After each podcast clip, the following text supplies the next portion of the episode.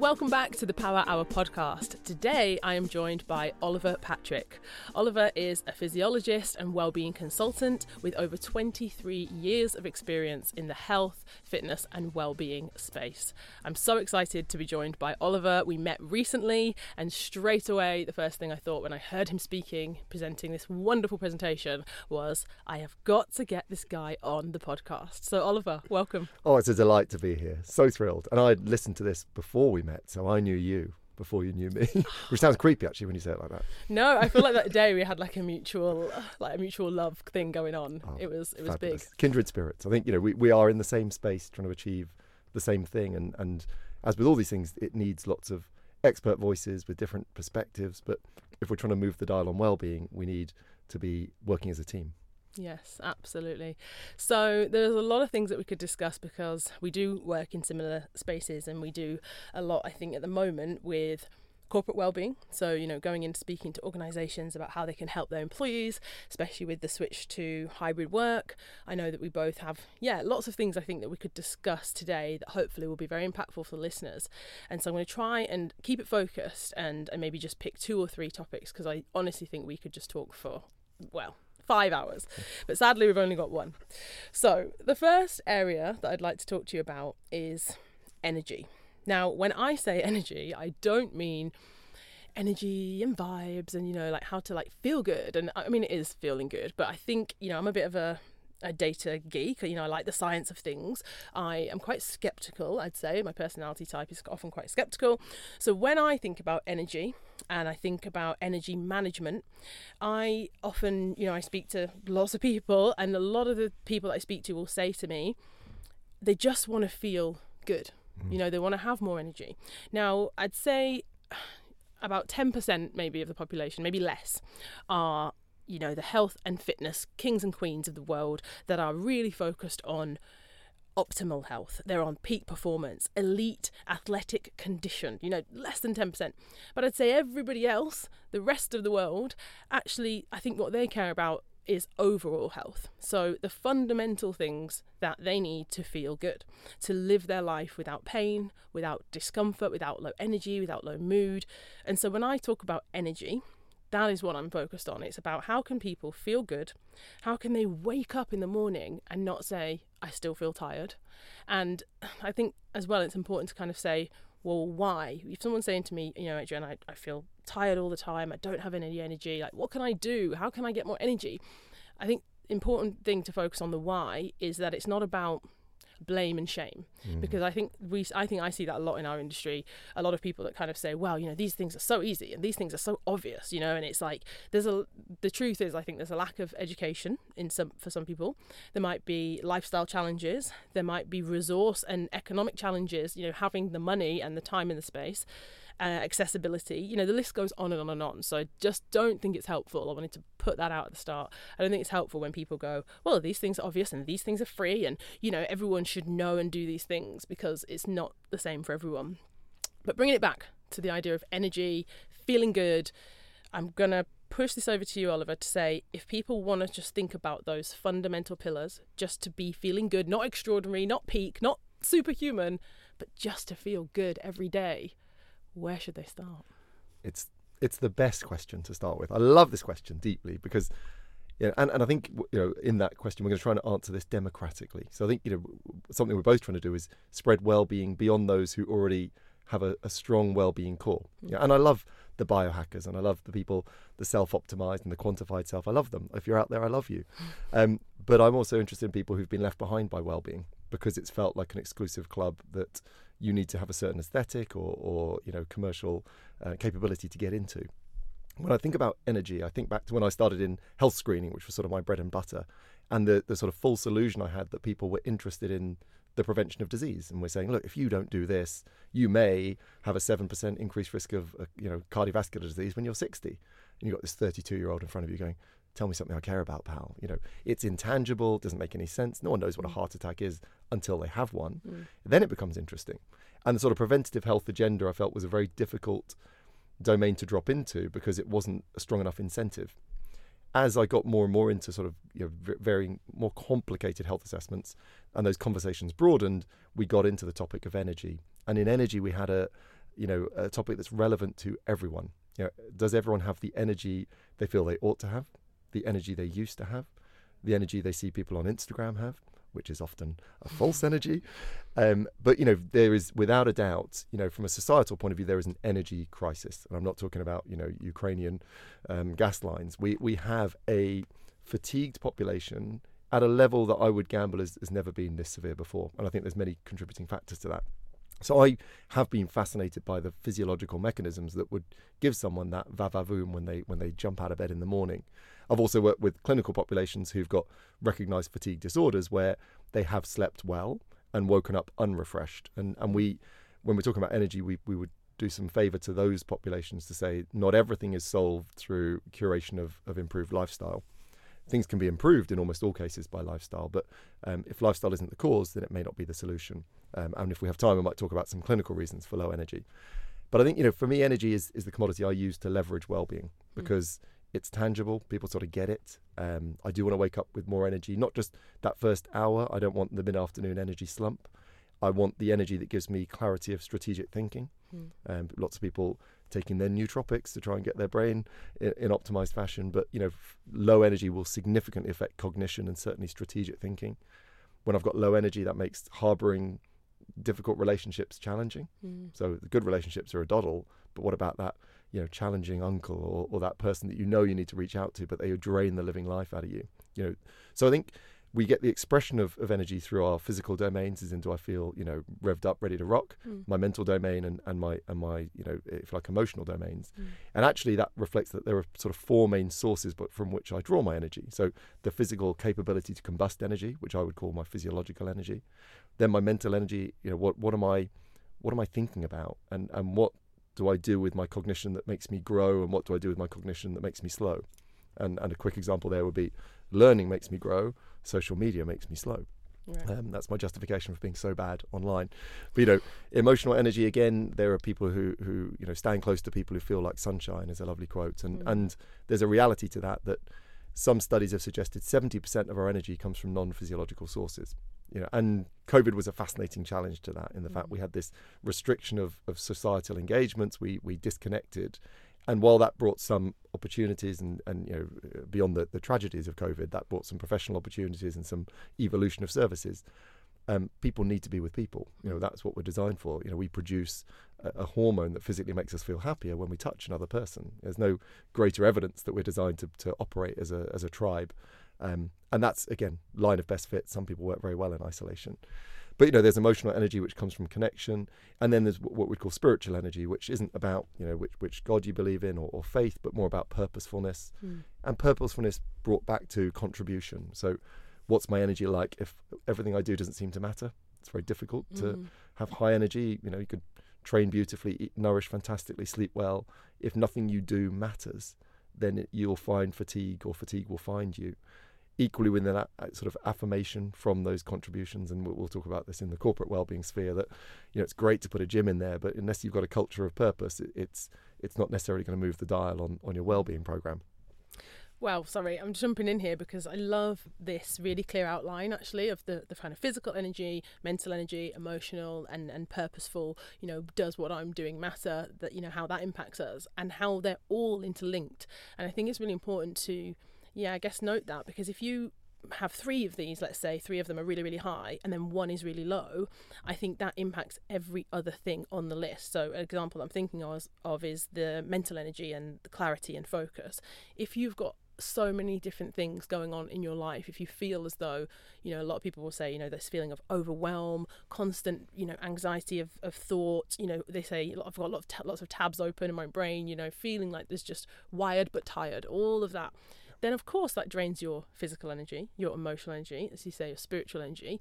And then likewise, if you know, if you're, I don't know, sleep deprived and your body feels tired, then you notice that when you uh, you know you might feel less creative or you might feel less able to yeah cope with the challenges of your day because you're physically fatigued so I, yeah i really like that how clearly you've outlined that these four things they do impact energy. It's not just the like i said the vibe or the mood. And and and as you said when you meet people who drain your energy or you meet people who energize you. You know, we all know those people. You just, as soon as you see them, your face lights up, your energy lifts. I talk fast anyway, but when I'm with people that make me more excited, I just, it's 100 miles an hour and I don't feel tired. regardless of, you know, how long I'm with that person, I feel so energized. And of course, in reverse, there are those people where you think, oh my gosh, you're such hard work. You're just bringing me down. So, yeah, I think all these things are, of course, linked. And I don't know how we, um, yeah, I don't know how we ensure that we're feeding all of them and filling them all up. It's it's a lifelong challenge. You know, I think that summary is, is perfect. And I think, you know, it, the challenge in well-being is people think that there's a sort of single point solution. So I can go out and say, oh, B12 improves energy. It might do if you've got low B12. If it's not your limiting factor, it's not your solution. Mm-hmm. Um, you need to move more because that brings energy. Well, not if you move enough already. And I think, you know, within the well-being sphere, we have people who are very product-led. We might touch on that uh, as an interesting component later. But you, you, within this, I'm interested in, in finding what is the limiting factor to energy and then putting an intervention there. Mm. And to do that, you know, I may have to look broader than my initial scope of practice, you know, or referring to someone who can who can handle that. But you know, if someone has got a beautiful, you know, movement routine, if someone's got fantastic nourishment, you know, really all the, the controls around sleep, controls around stress management, I'll touch on those in a moment, then improving those things won't be the, the, the solution.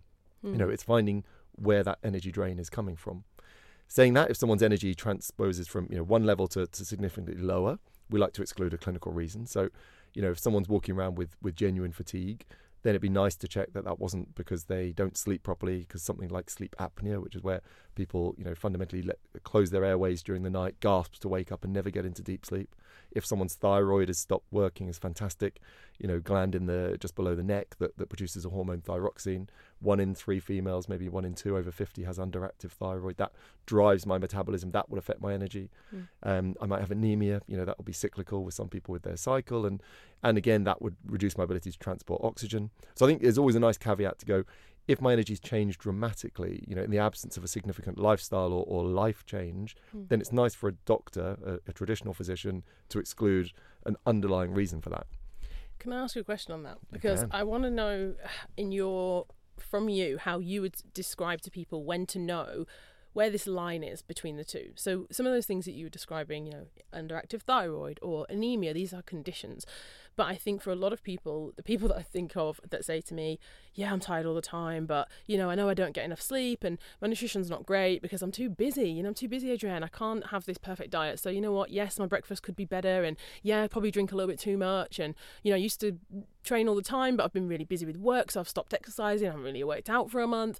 And so they're kind of, they're not doing the fundamental things and they know it, but they're kind of saying, yeah, I've got low mood and I feel crap and, you know, my skin's bad. And they, but then when do when should people know for example that okay this is more than just lifestyle you know modern lifestyle and and fatigue?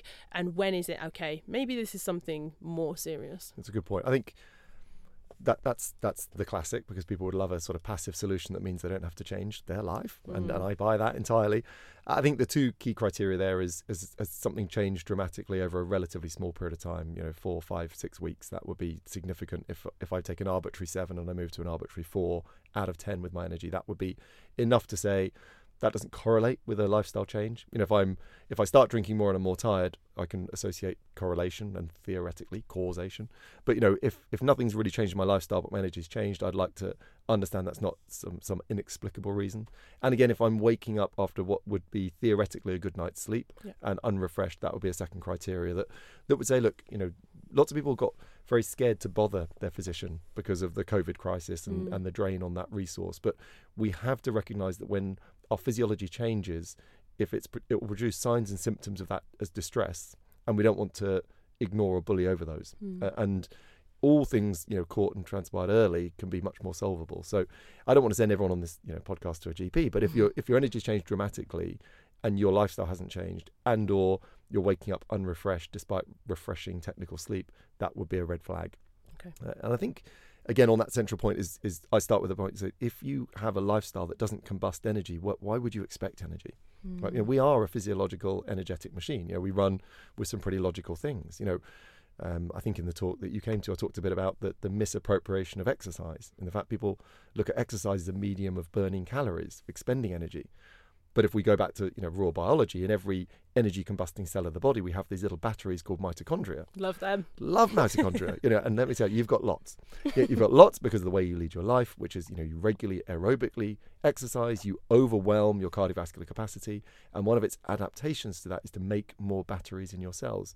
A big energetic difference between me in my mid 40s and my dad in his 80s would be the density and quality of those mitochondria cardiovascular exercise makes more. It fundamentally is the reason why the, the quantitative measurement of cardiovascular fitness, called VO2 max, is probably our strongest single biological marker of age. Mm. So you can check my date of birth and say, I don't believe this guy's 45. or you can do my VO2 max and go, actually, metabolically, he looks more like a, I'm going to say, 35 year old or a 55 year old. Yeah. And that will be probably more correlated with my, my length of life than, than what it says in my passport. Mm. So I hmm. think you know, when, when again someone say I haven't got energy, and I say, well, let's make sure we have an infrastructure that builds it. And aerobic, you know, exercise plus daily movement would be baseline for that, along with something as simple as hydration. As we sit here with a glass of water in front of us, you know, I run through chemical signals which move through through a liquid medium. I need to be hydrated. Within the sphere of energy, if, if we're to, you know talking about an organisation or an indiv- individual, sleep will be our biggest opportunity to restore energy. You know, uh, as with all energetic machines, we can expend, but we must also recoup. Mm. And sleep is, is number one. So the per- let's assume the person's active and the person's well hydrated. We'll come to markers of nourishment if that's interesting as well. But you know, sleep and, and discipline around sleep is critical. And we talked at the beginning about you know is is there a sort of fatigue epidemic? Mm. Well, we didn't, but we inferred it, and there is. Uh, but everything around us is contradictory to sleep. You know, caffeine with a half life between you know, five and 12 hours, depending on your genetic lottery, is running amok in people's biology in, in the early, early hours of the evening. You know, exposure to blue light, and this doesn't mean bang on a set of blue light blocking glasses, but you know, a exposure to, to you know, blue light outside of our natural circadian rhythm, which would not expect blue light in the evening, compromises one of the two mechanisms by which I fall asleep. It, it mm. tricks my brain to think it's the middle of the day. You know, I fundamentally run on a, a 24 hour cycle driven by exposure to light in the morning, which is why you feel great after your morning run. Um, because your cortisol, which helped, you know, it's a really positive hormone, helps wake you up. That light exposure is part of a, a multitude of events that starts that cortisol to drop down. Mm. And if it doesn't drop down, that will contribute to that tired or wired feeling in the evening.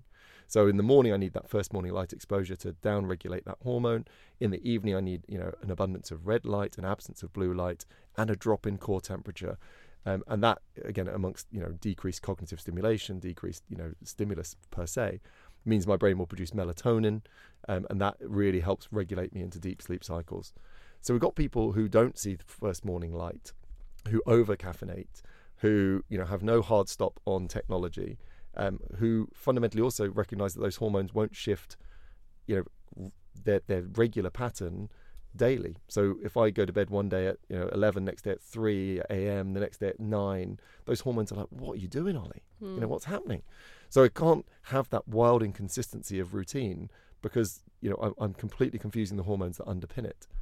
And the big, you know, big within this energy cycle, so someone's saying they're tired, the, the greatest, you know, miscommunication in the modern world is, is the role of alcohol on, on stress in the fact that you know, for me, stress, its intercycle with physiology and its intercycle with sleep would be the biggest drain of energy. And mm-hmm. the fact that, you know, most people, I'll have to reduce this to, to inaccurate levels of, of summary, but, you know, we fundamentally have a, a, nervous system that prepares us for expending energy called the sympathetic nervous system, and we have a nervous system that restores energy and, and supports digestion.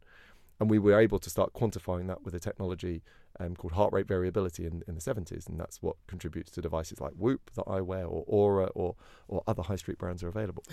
Um, and that technology is effectively quantifying, you know, on a human battery basis, how much of a 24-hour cycle I'm spending, you know, expending energy and how much I'm spending recouping energy. And most people, spoiler alert, are spending too much time with their physiology primed for threat at a low grade level. I wouldn't call it fight or flight; that does it a disservice. But we have a latent low level threat that that by proxy just sort of disengages my recovery nervous system. Mm. So if I was being technical, I'd say we have an inadequate volume of parasympathetic tone, which is the nervous state where I re- restore energy. If I'm in that state, I'll have increased muscle tension, uh, partly because I'll have a different respiratory pattern, which is why we're seeing the birth of, of breath coaches, which is a fundamental core skill. People relearning how to breathe more from their diaphragm, their abdominal region, than the sort of upper respiratory short, sharp breaths that are associated with being able to get out of danger quickly. But that pattern again creates muscle tension, certainly through my trapezius, my neck muscles, and, and shoulders. And muscle um, muscle relaxant number one is, is alcohol. Mm. So I come home after that you know belting day of of being in this sort of primed physiological state, which in itself is not unhealthy. And then I open the fridge, have a glass of wine, and what I do is I, I create a muscle relaxant benefit, which makes me go ah. But my neurology goes, let's get rocking, and and it's actually a neurological stimulant, which means if I look at your brainwave patterns, they will be in a much higher state of activation during sleep. If we measure your depth of sleep, it will be it will be compromised. If we measure whether you go into that parasympathetic recovery state in in, in sleep, it won't. Mm. So you've got people using alcohol because it helps sleep latency. It will help me fall asleep by reducing that muscle tension. In the same way as in America, I might get prescribed a, a, you know, a diazepam, you know, to take that tension away. And again, the addictive capabilities of that. So we've got a, a medication to a symptom of distress. Mm. In the same way as I wake up the following morning after that poor sleep cycle and I medicate the symptom of distress, which is fatigue. I medicate it with caffeine. Yes. I came in through Paddington this morning. I don't think there was a single person who wasn't wolfing down some some kind of hot beverage. I can't be sure what was in the cups. but you know, fundamentally, we've got this wild energetic cycle that Yeah. means we we are hyperstimulated through the day for reasons. You know, we have an imbalanced circadian rhythm. We're using alcohol as part of our our wind down regime alongside blue light, and then waking up the next day tired. That then nutritionally will drive me towards more ref- ca- carbohydrate based foods. You get Mm. people going, I'm addicted to carbohydrate. Well, I would be if I was knackered. Yeah, well, this is, oh gosh, there's so much in here. There's so much in here. I'm like, this is knowledge and gold. And I knew that it would be, which is why I was so keen to have you on. But I think there's a couple of things I've been, you know, noting down while you were talking. One of them was, you know, this uh, it's not to say that these things are obvious, but when we say to people, okay, if you want to wake up with more energy, you have to sleep and you need to go to bed at a reasonable time and you need to, yeah, take, I always say to people, like, no tech in the bedroom. It is like fundamental for me. There's no reason for it to be there, no phones, no lights flashing, no iPads, no laptops, because those things not only do they disrupt sleep, as we know, because of the light, but I feel like from a psychological level, they are reminders. They Totally. are prompts. Totally. You know, they are reminders that say to me, emails, WhatsApp, availability, somebody needs you to do something. So just get your tech out of your bedroom and try and get good sleep. And people can kind of sometimes roll their eyes because they're like, yeah, I know, Jen. Sleep more. Okay, great. That's going to fix all my problems. And they kind of, I'm like, yes, it is. But it will do a hell of a job. It will do a lot, and get you then there. yeah, and then the alcohol thing again. I think is so complex and it's so difficult. And I've almost had like this kind of back and forth conversation with one person in particular about alcohol, and it's not that I. You know, I think regular listeners of the show will know that I love a glass of red wine these days, but I think it's this frequency thing. So I'm on this mission at the moment to try and figure it out because I, you know, I know people that will say exactly what you described. After a busy, stressful day, I come home and I just, I don't drink a lot, Adrienne. I just have one glass of wine or I just have two beers. Like it's not that much, so chill out, you know. And I'm kind of like, okay, but if it's every night or if it's four nights a week or five nights a week, then are you actually getting into deep sleep? Are you sleeping well? And even if it is, as you said, this kind of nice feeling at the end of the day that's like become a, almost a habit and a ritual Yeah. to relax, then I guess their pushback to me is, well, if it's not doing that much harm and it's my ritual, it's my thing that I enjoy and it helps me to just unplug at the end of the day, then it's only a couple of beers and I, you know, it's not that big a deal. So yeah, I mean, is it the case that actually you're just kidding yourself. You're not going to get in deep sleep if you're drinking alcohol in the evening, and that's a choice because we all adults we can make a choice and say, you know what, I'm not that bothered. But if you really do want to feel good, if you really want, if you say that it's important that you want to have this energy and this vibrancy to live your life, to be your best self or whatever, then is it worth actually saying, you know what, cut it out for a bit and maybe just drink at the weekend or maybe shock horror maybe cut it out for 20 days and see actually see how you feel be honest you know and, and see if it makes a difference if it doesn't make any difference go back to your you know two beers every night Totally. I think you know, there's, there's a couple of key points there. Dosage maketh the poison, right? So Mm.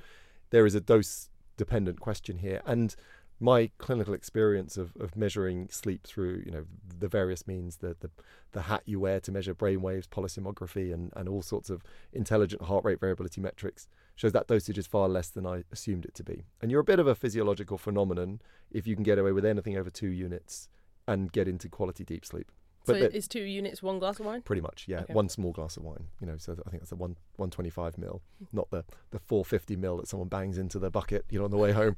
So you know, dosage is is important. I think alcohol's done a really great job of trying to pretend it's healthy. You know, people were looking at something like the French paradox, which is why why do French seem to smoke and drink and make love and eat cheese and live you know much longer than Americans who do lots of those things, but with, with lower quality. And they look versions. better too. I mean, my God, I went to Paris recently and I was like, I'm never coming back here.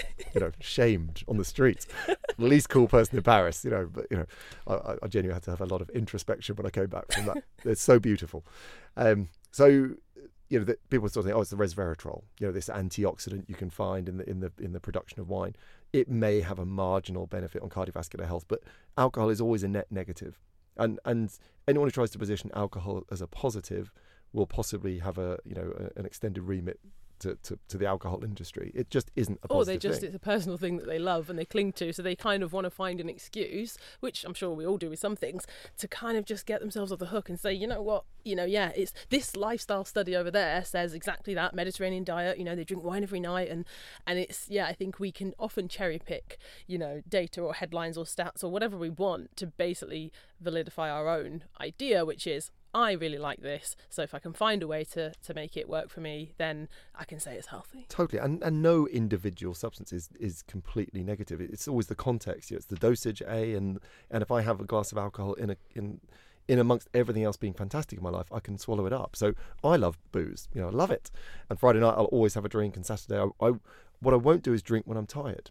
Right. So what I've got to bear in mind is I, I love the social engagement. I like the fact that when my shoulders do drop, and my banter goes up about three percent. You know, so I, I get a I get a net benefit. I like the version of me after a couple of drinks. I don't turn into a monster. I'll, I'll check with my wife, but you know, I, I enjoy what alcohol brings me, but I recognise it's at a net cost. In the same way as I might enjoy with my kids to go to McDonald's because I don't want the, the children of you know a well-being expert to be living in a sort of glass box and, and be poked at by all their friends. I want You're describing my son. he, he went to he went to McDonald's for the first time with a friend, and I think he must have been maybe honestly nine. yeah. Um, I think it was a friend after school, and they went there, and literally the, the the friend has siblings, and they were all just like, yeah, they knew what they liked, they knew their order, they were like, this, is, I'm having this, I'm having that, and Jude was in the car and said to them, what's McDonald's? and you can imagine, I'm thinking this mother, the parent's mother, must have just thought, oh my gosh, Jude's mum. So anyway, what's what's McDonald's was his first question. Then he told me that he ordered a cheeseburger because he thought it would just be cheese and bread. But then when it came and it had meat in it, he took the meat bit out and he ate the cheese and the bread. And then he told me it was so nice. It was so great. It was so delicious. And he was like, Why have you never taken me to McDonald's?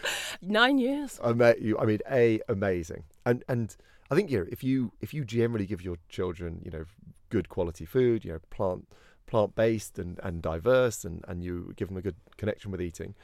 I think the interesting part about McDonald's is is you know you don't have to wipe that many other people's bums in your life, but you do have to wipe Where's your this going? I'm going to take you somewhere relevant. Where's this going? and let me tell you what wiping a bum after a McDonald's looks like. Oh. And what you've got is, you know, in this, in, and let's use, let's not pillar McDonald's, but, you know, in hyper palatable, ultra processed food, Mm. this total inadequacy of fiber is, is a major challenge. And, you know, certainly in the stage, my kids are also nine, um, they're twins age nine. So, you know, the bum wiping years are just behind me. Maybe a little later than they should have been, but that, that's a that's a fallibility as a parent. But you know, you wiping the bum of your let's go five just to be sort of get cancelled. So I'm wiping my five year old's bums and post Maccy D's, it, it's slime. You know, if Oh, you are then nourishing them with vegetables, etc. And we got to bear in mind, people get again confused about what is a whole food diet trying to achieve. But most people have an inadequate volume of fiber. You know, Mhm. and and when you see that play out in in literally day one, I had McDonald's. Day two, you know, I've got a much less you know consistent turd, Yeah. and and that falls on me that I've got to deal with that. And and I think you know again, nourishment has been reduced to a calorie thing, and of course because it has lacking in fiber, because it, it you know triggers all these sort of sensory reward systems because Mm. of all the, the sugar and that setting off firecrackers in my brain. Kids will love it. It's it's crack. You know, it Mm. really is. But fundamentally, you know, it, it's it's a big problem to gut health. It's a big Right. problem to glucose control. It's a problem to you know building a false relationship with food. Mm. But that's not a problem if you do it occasionally.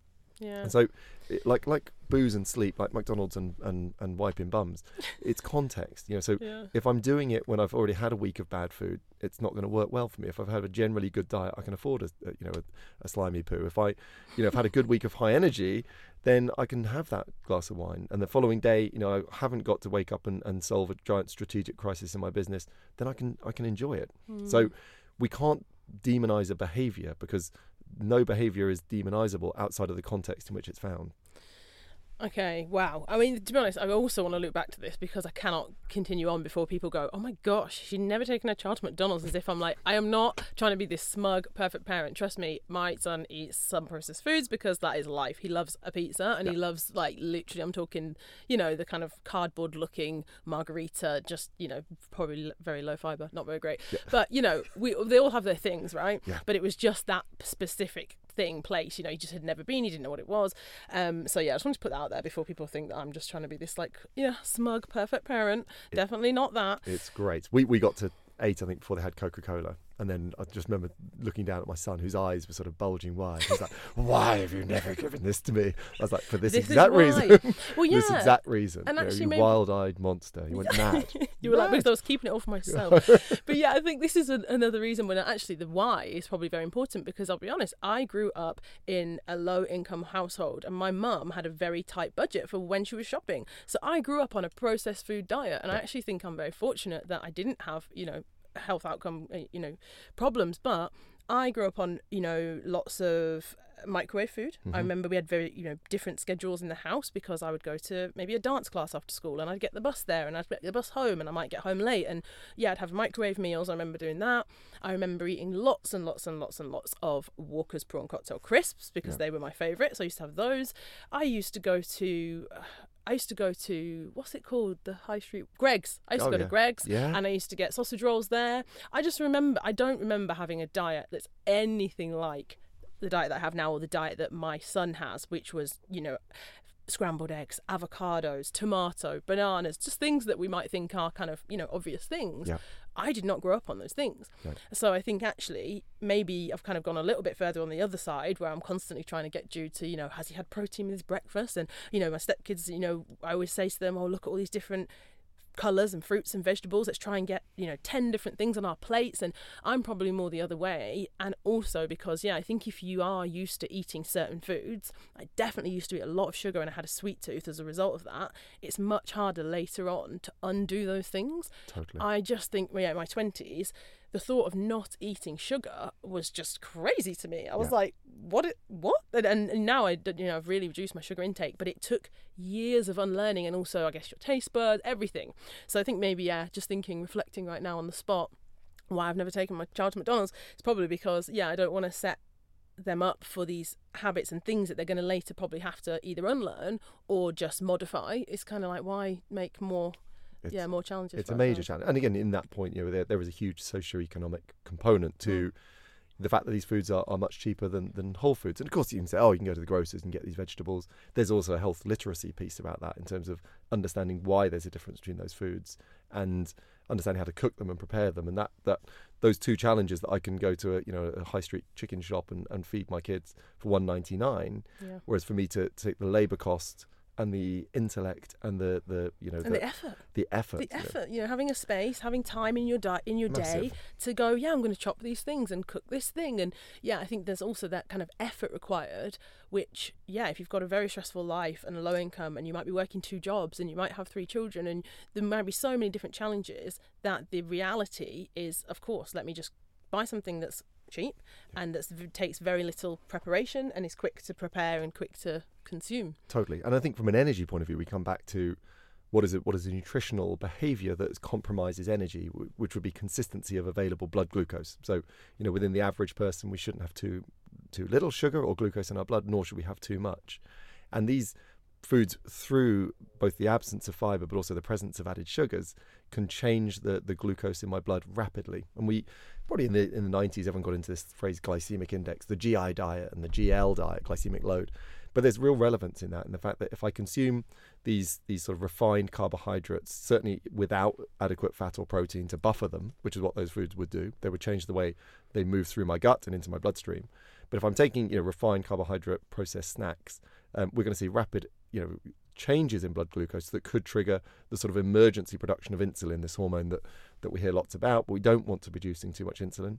It can drive um, fat storage. It can drive inflammation, this unwanted sort of immune reaction.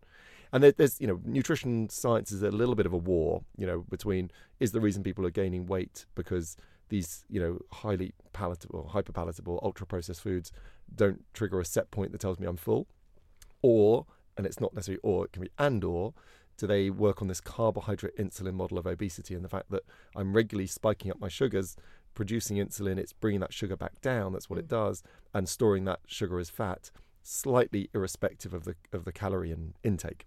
And so, CICO, calories in, calories out, has been a bit at war at carbohydrate insulin. The, the, the, the empirical science sits with calories in, calories out, but these refined carbohydrate foods are undoubtedly uh, yeah, contributors to both models.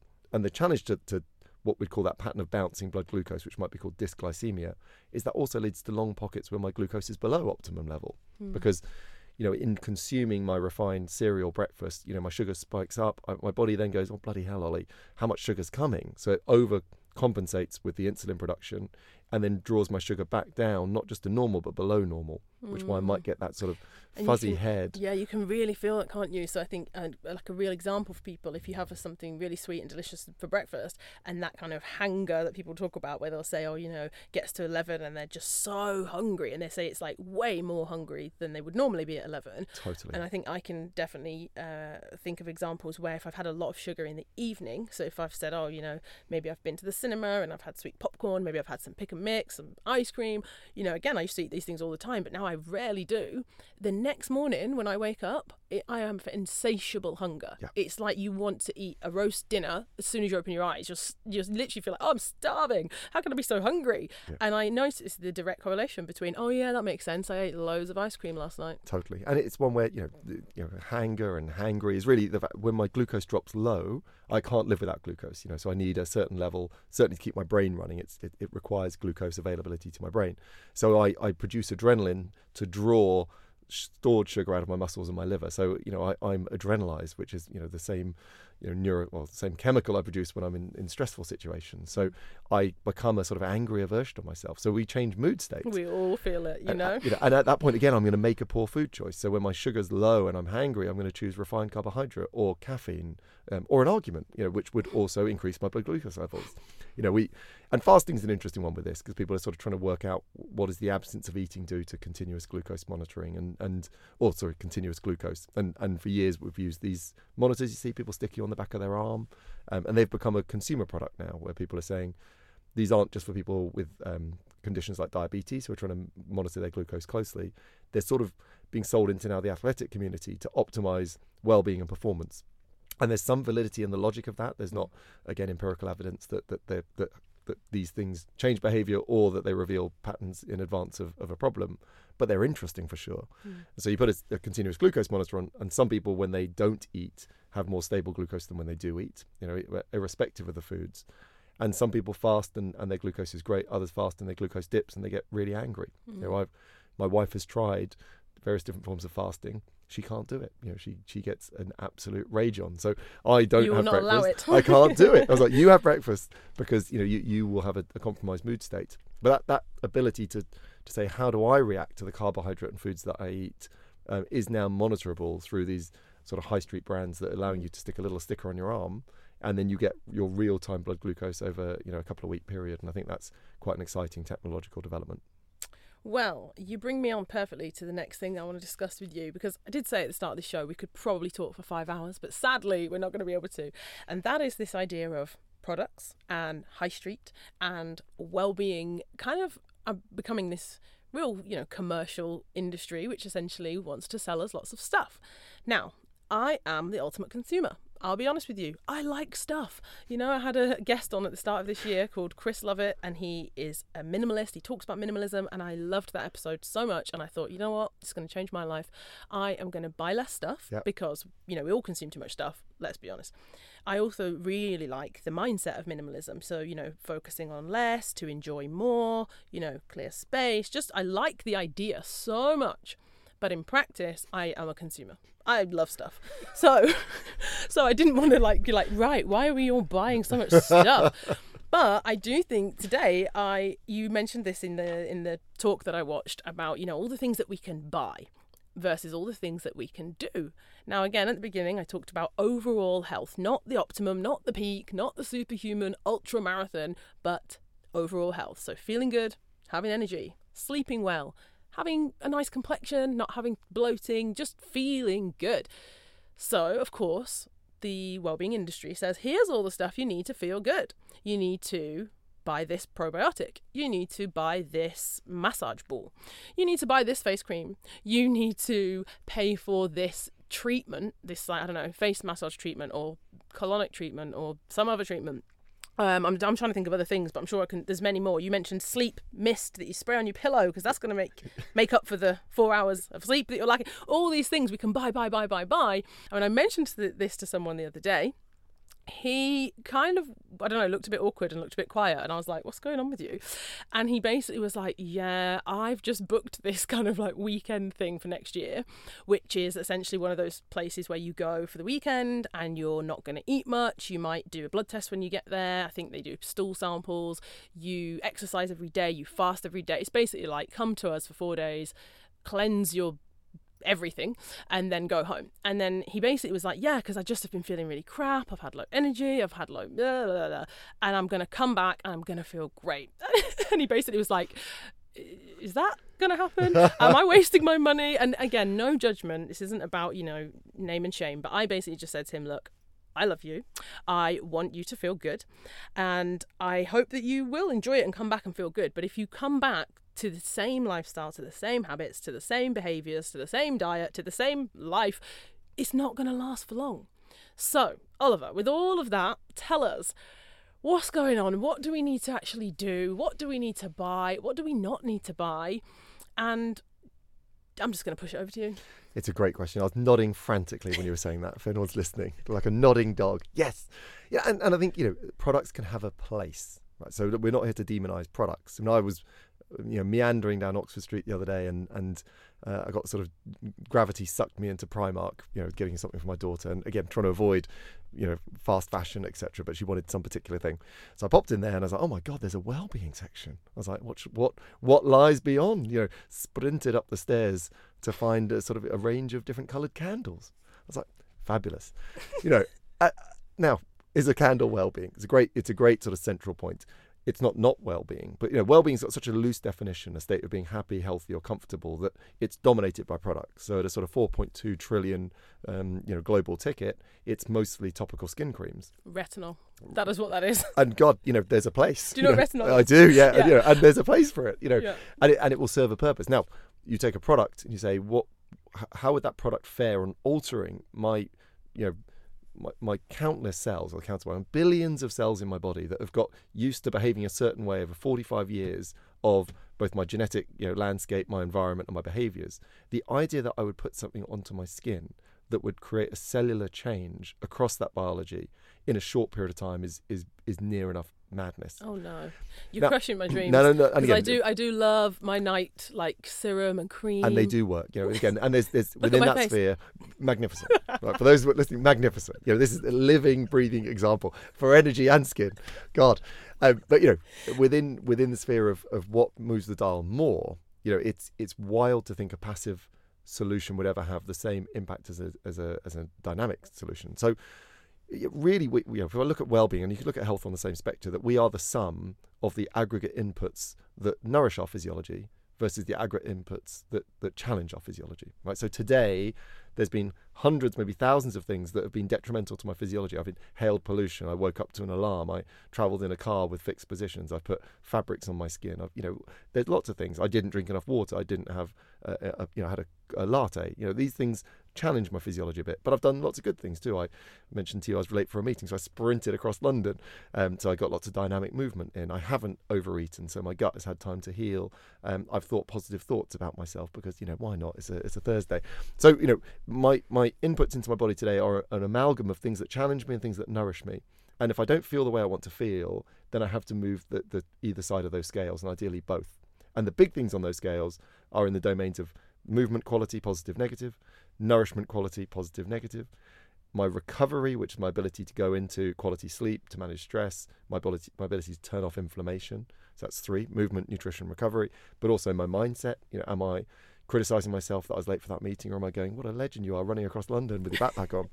Again two perspectives on every situation. So where the fields of positive psychology and, and psychological fitness can really help people to, to view the way they view themselves differently but also environment. You know i can lead a wonderful lifestyle if i'm bolted onto the side of a smelting plant you know in in deeply polluted aspects of, of the world i'll probably get ill.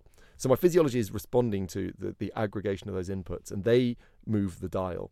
Now a product may work within that as a, as a percentage. So if we look at recovery you know my ability to turn off inflammation. So if I go for a run, you know we we are both, you know, do people know that what you're doing with your running? Well, I don't know. You're running. We're, we're both we're training. We're, we're, both, training. We're both training. We're doing endurance events. We're both doing year. endurance events, and and you know, anyone who knows me listening to this will be more surprised about people than those listening to you. We're running it together. Well, oh God, well, ne- nearly. I'll be. I'll try and catch a glimpse of you as you fly past. So you know, within the training volume, we create damage, and that damage creates inflammation. Now, products like Hyperice, you know, will, will be selling us products that reduce that inflammation.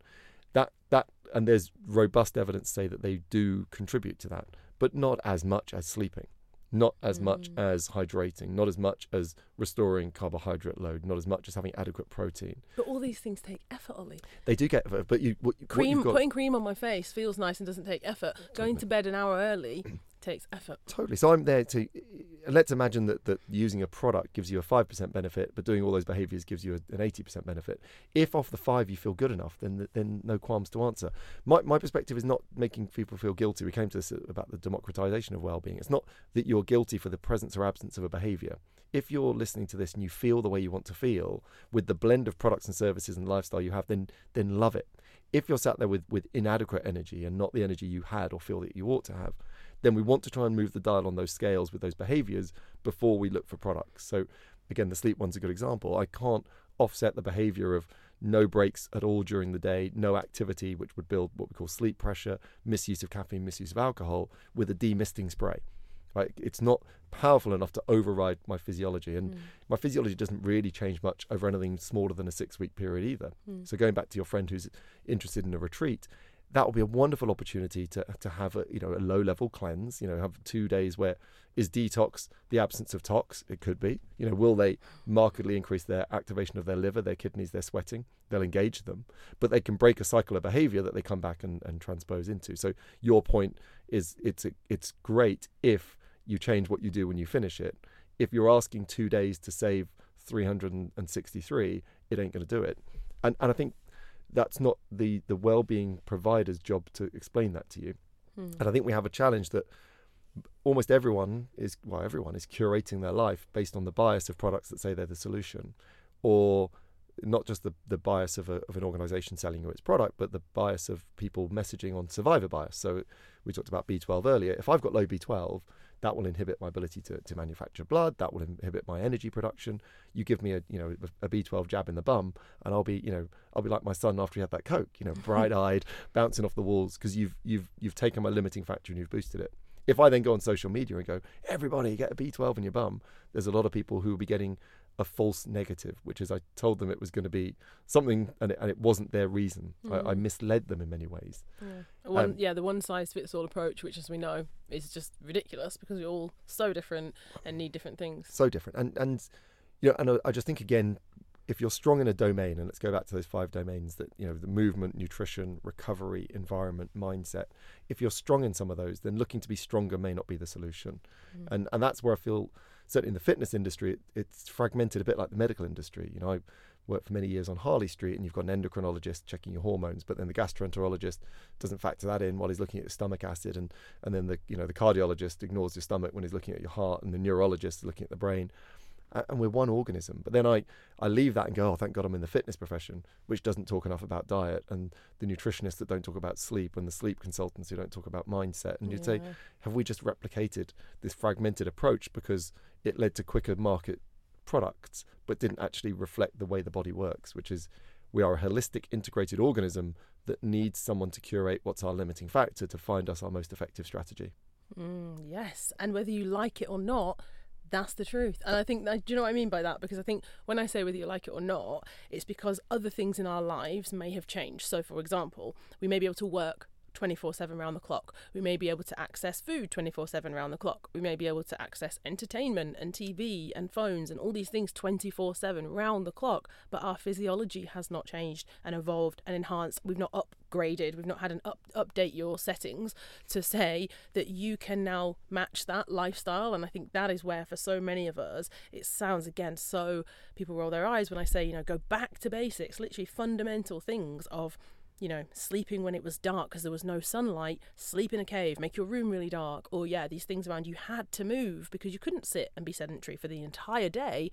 You know, we had to move. So these simple things, which are simple, you know, they're not, I'm not telling people things that they've never heard before, but I think because of all these other things, and again, I'm, you know, I'm always talking about innovation and all these future technologies that are going to help our fitness and well-being, and I think there's a place for those things to be additive. Totally. only if we've got the fundamental stuff. It can't be an add-on that's going to replace it. Totally. They can refine our strategy. So, Mm. you know, I can use technology that's monitoring my sleep and my movement to refine my strategy. I can use, you know, i- intelligent testing to refine my diet. I can I can use air pollution monitors to monitor my air pollution. I can use technology definitely, but we will be the sum of our behaviors fundamentally, and in those behaviors equally is, is our mindset.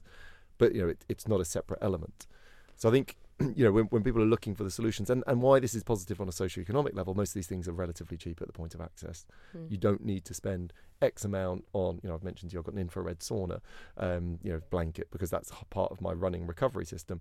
But I could just do, uh, you know, an extra five minute stretching. I could, you know, make sure my omega three in my diet was a little higher. I could take more vitamin D. I could compensate for that information in a different way.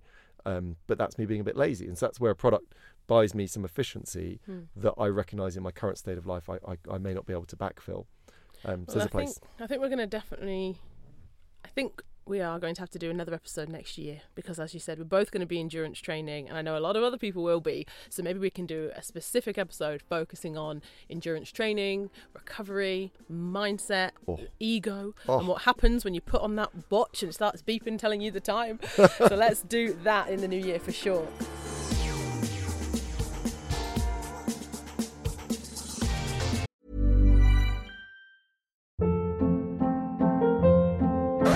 Hold up. What was that? Boring. No flavor. That was as bad as those leftovers you ate all week. Keke Palmer here, and it's time to say hello to something fresh and guilt-free. Hello Fresh. Jazz up dinner with pecan-crusted chicken or garlic butter shrimp scampi. Now that's music to my mouth. Hello Fresh. Let's get this dinner party started. Discover all the delicious possibilities at hellofresh.com.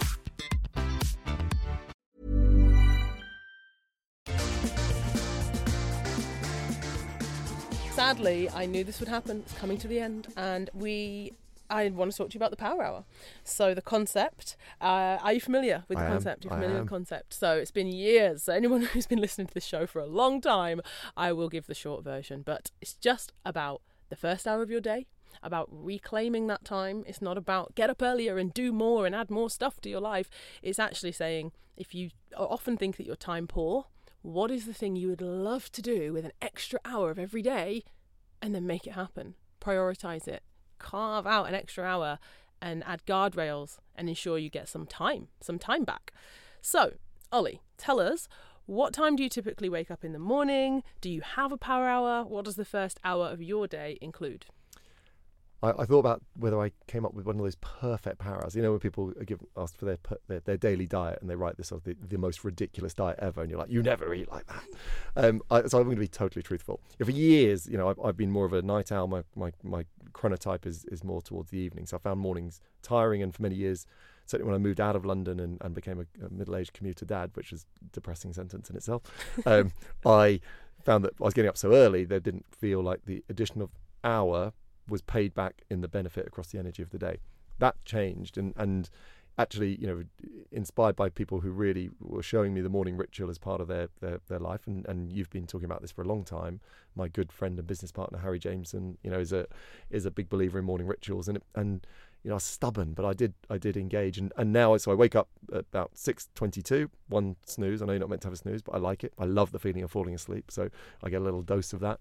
Um, and then my wife and I, you know, we we again middle class madness, got a Peloton in in lockdown, and we, um, you know, I, again when I look at exercise, I'm fascinated by exercise. I'm naturally more aerobic. I don't carry huge volumes of lean tissue, but I once went to a yoga class and the, the instructor said, um, "What's happening with the Tin Man at the back?"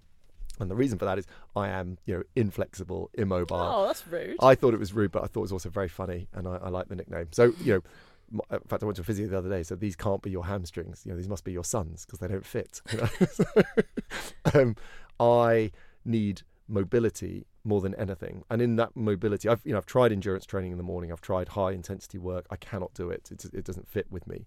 Um, but I found movement is is a blessing. So we wake up at six thirty, and then we do. My wife and I, you know, we we what's the word? We cast the Peloton to the TV, and we do um, Pilates every morning. Nice. Um, five days a week, not seven days a week, because um, we, we we try to have the kids come into bed with us in the in the weekend as part of our ritual as well.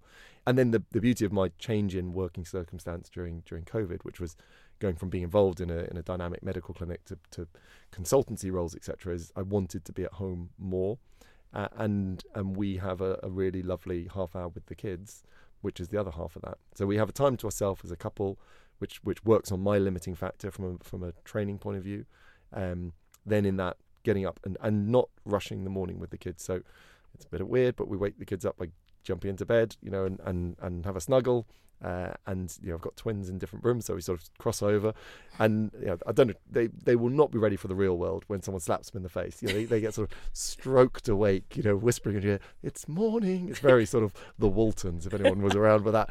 It's ridiculous, but it's it is you know a joyous stage of my life where they want me to hang around. I'm Yeah. I'm popular to them, so I'm squeezing every inch out of that. And I think that might become a longer exercise hour or you know potentially meditative. I I've, I learned um, uh, TCM to transcendent, transcendental meditation with the London School of Meditation. Who shout out to to Jill and Michael, they're absolute legends over there. And that's sort of formally 20 minutes of meditation in the morning, 20 minutes later in the day, A- and I work with that. But but again, based on heart rate variability, cortisol, my sense of energy, I, I'm not someone who's particularly highly wound up. So I think in time I'll bring that in as a more regular part of my routine. Hmm. But at the moment, I swap what is effectively a morning ritual of meditation for just pure um, emotional comfort blanket for myself and my wife and, and the kids. So that's my hour 30 minutes Pilates, 30 minutes cuddling and, and slow wake up, and then we crack on. Sounds dreamy. it sounds great. No, I love that. I, this is why I love hearing different people's morning routines because you never know what they're going to say. You know, I've had everyone from celery juice drinkers, cold shower, breath work, dog walkers, to people that say actually they they don't wake up till I know they wake up different time every day with no alarm. I've had people that say they have absolute chaos in the mornings because of kids and cats and dogs and things, and they actually don't you know get any moment of peace until everyone's left the house so yeah i love hearing different people's approaches to the power hour and it sounds like it sounds like a wonderful time for you with your family and as you said sadly 9 years old it's not going to be that many more years before actually there'll be a sign on the door that says Oh my God. I'm gaming keep out So not ready and, and trying to continually reinvent ourselves to, to stay with, you know, with, with the gang. But it is, it's, you know, when we come back to that emotional energy, I spent my life, you know, one, one of my jobs was looking after ultra high net worth individuals, healthcare, and, and people who'd achieved everything in the world. And so often the, the cost of that success was real happiness or, or real um, closeness with the things that, that, you know, we know when our end comes from people in palliative care. It's going to be about the time we spend with our family and the time we spend with loved ones. And it won't be about the accumulation of wealth or assets. So I, I have been lucky enough to see that firsthand. Not that money doesn't contribute to the ability to, to have a happier life, but um, there can be nothing better than this stage of life uh, with those people. So I, I keep my eyes on that. Brilliant. Thank you so much, Ollie. I've absolutely loved this. And as I said, I've already, without, I'll put you on the spot now because I've already booked you in for next year before asking your permission. Um, but I'm, given. I'm sure the listeners have loved it as much as I have. And of course, let us know if you've enjoyed this episode and also share it with someone else who you think might uh, get value from hearing something that we've talked about today. As always, I appreciate absolutely every single one of you that tunes into the show. And I'll be back next week with another episode. See ya. Thank you, Ollie. Thank you. Bye.